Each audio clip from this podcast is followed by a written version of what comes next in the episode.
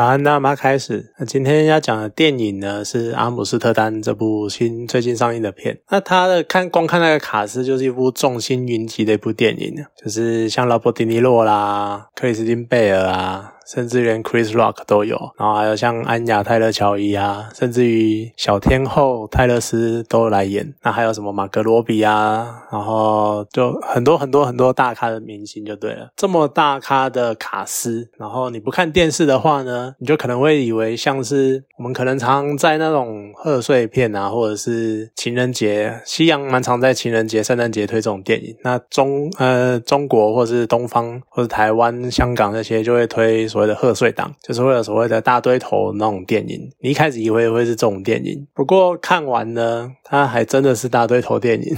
大堆头电影不是不好，只是它通常可能它的剧情比较没有这么严谨，或是它可能比较偏像喜剧啊，或是一些就简单讲，它就只是集合大家，然后让大家看爽的而已。这部片感觉有那么一点点那种样子的感觉。呃，其实它的故事本身就是从一个看似蛮悬疑的那个凶杀案，然后最后延伸到背后有一个很惊天的阴谋，然后这样的故事呢，其实看的蛮多的。就一开始从一个很小微小的事情，然后慢慢延伸到一个很巨大的事件这样子。所以这算是一个蛮好发挥的题材。而且剧情本身呢，它建立在一个到现在仍然不确定它到底是不是真实的历史事件，就是一个曾经传说华尔街。密谋要叛变，要推翻罗斯福总统的这个事件，就是你也不知道它到底是不是真的，然后还不确定它到底发生的情况是怎样。那既然这个事件本身有一点点阴谋论的感觉，那故事的内容就应该会更有发挥的空间，因为它就是阴谋论嘛。所以你其实只要故事说的合理，你要怎么太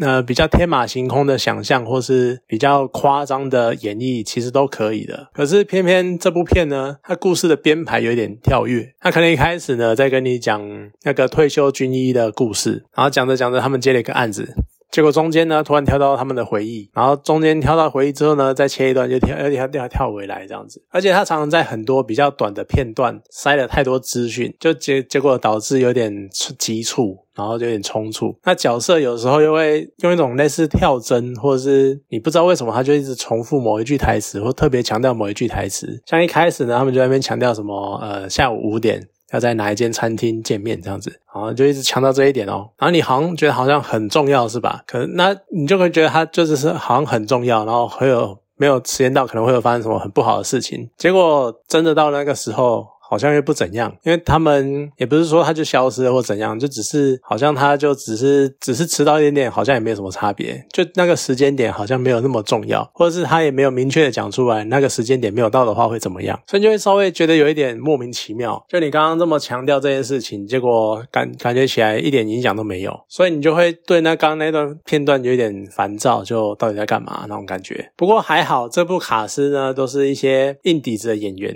我觉得这部电影大概。八成都是靠他们的演技撑起来的，就算是那种可能会让你比较出戏的那种剧情发展，或者是那种台词，因为台词它有的真的是蛮琐碎的，或是你又不知道他讲这一段台词到底的意义是什么。那就算是这个样子呢，他们也可以靠所谓的表情或者是肢体动作，然后把你的目光呢拉回来，把你的意识拉回来，然后专注在这部电影上。那看着看着呢，其实我就想起了导演另外一部电影叫做《瞒天大布局》，当时看的当下，我都。觉得电影说要说的是故事，其实还蛮有趣的，因为它好像就是一个诈骗，然后去抢银行的故事吗？也有点类似诈骗取财的那个故事。那演员的演技呢？其实那个时候看。也还蛮不错的，就还蛮能够表现出每个角色他们之间的想法跟他们的心境，然后演出每个角色的特色。可是你看到现在啊，我已经几乎忘了瞒天大布局的情节。我觉得可能再过一两个月，就阿姆斯特丹对我来说可能也是一样，就我已经忘了阿姆斯特丹到底在演什么那种感觉。那这部电影它的背景呢，它是从一战末期，然后一路延伸到一九三零年代。那主角呢是克里斯汀贝尔，那他呢是一个退休的军医，然后他在战场受了一些蛮严重的。伤，所以他看起来就是很残缺的样子。那他跟他的好朋友那个律师呢，还有好朋友的情人，就是马格罗比，他们是在战时认识的。那这样的背景呢，再加上当时的社会氛围，你可以看得出来，有点好像大家的生活过得不是这么的好，或是相信他就是讲一堆退休老兵想要追求正义，或者想要。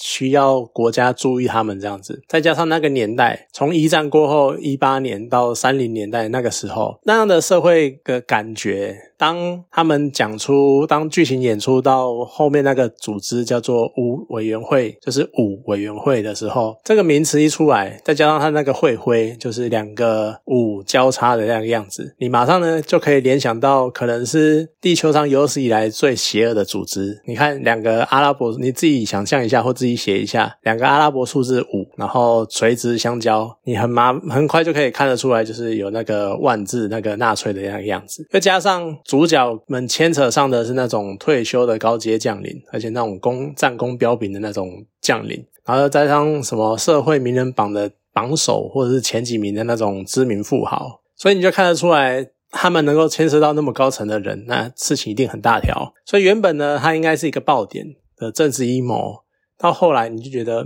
好像蛮蛮平蛮稀松平常的，毕竟都已经牵涉到这么高层的人了，你就觉得好像没有那种呃小事件突然变成大事件的那种惊讶的感觉。那连最大反派的那个揭晓，就也给人一种我早知道你这小王八蛋有问题了，你还要撑还装，对，就是有那种感觉。所以一部这部片就变成说没有什么特别惊艳和惊喜的地方，我觉得。啊，可能还是有啦。像马格罗比中段再度出场的时候，诶，我觉得还蛮惊喜的。那像导演有一个手法，我是觉得蛮特别，蛮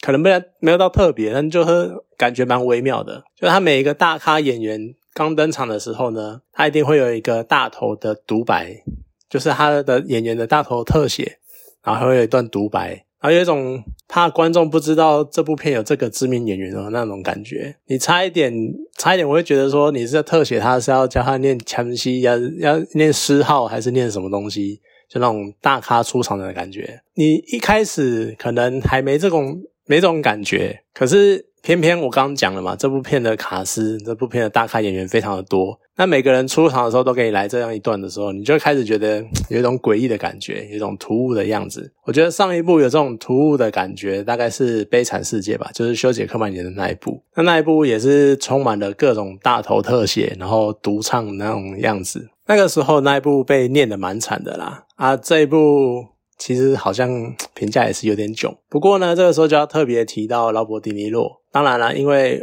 有一部分是因为我真的很喜欢这个演员。不过他出场之后的表现呢，完全就把整部电影的浪潮带起来。那整个气氛啊，整个环境啊，那整个样子，你就把它有点类似带到最高潮的样子。我觉得，而且再加上后半段的那个台词，就有一点莫名其妙，有点琐碎，或者有一点话太多的样子。就每个人。不知不觉，你有点像是不知道要演什么，只好我一直念一段台词，然后一直在撑时间的那种样子，所以就有一点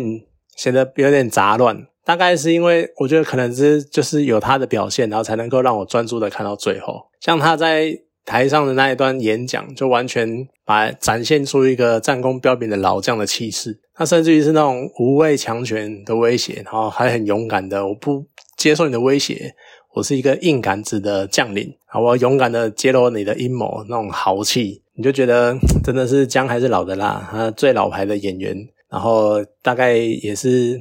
演技数一数二好的。那像我刚刚讲的，就这部片的演员是大堆头，我觉得其实他连故事的剧情的故事线也是大堆头，就他把很多。每条故事线，它大概都可以发展成一个还不错的故事，像是呃退休军克里斯汀贝尔跟他的好朋友，然后在战时的那个经历，感觉就可以发展出一段故事，或者是那个朋友回来，然后遇到。马格罗比好像又可以发展出另外一段爱情故事，那这个当然本身的阴谋线也可以再发展出另外一段故事，或完整的讲一段故事。所以每个故每个剧情线好像都可以是一个不错的故事，不错的题材去发挥。可是你把它全部都融在这部电影里面，然后又融合的不好，它那个比重啊跟那个搭配的感觉有点怪。就每一段故事你其实都看得懂啊，每条线在演什么你大概都知道，可是全部掺在一起就是有点。混乱，你要在边看电影边回想一下刚刚发生了什么事情，然后自己去梳理一下那个脉络。那你挤在两个电小时的电影里面。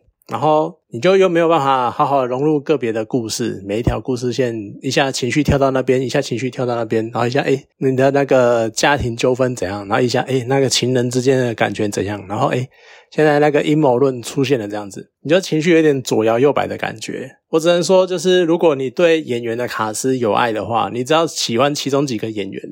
然后继续看他们同场飙戏，我觉得算是一个蛮不错的机会。毕竟你也不常看到他们这么多大咖一起联合演戏，但是如果对于电影的剧情，你可能就要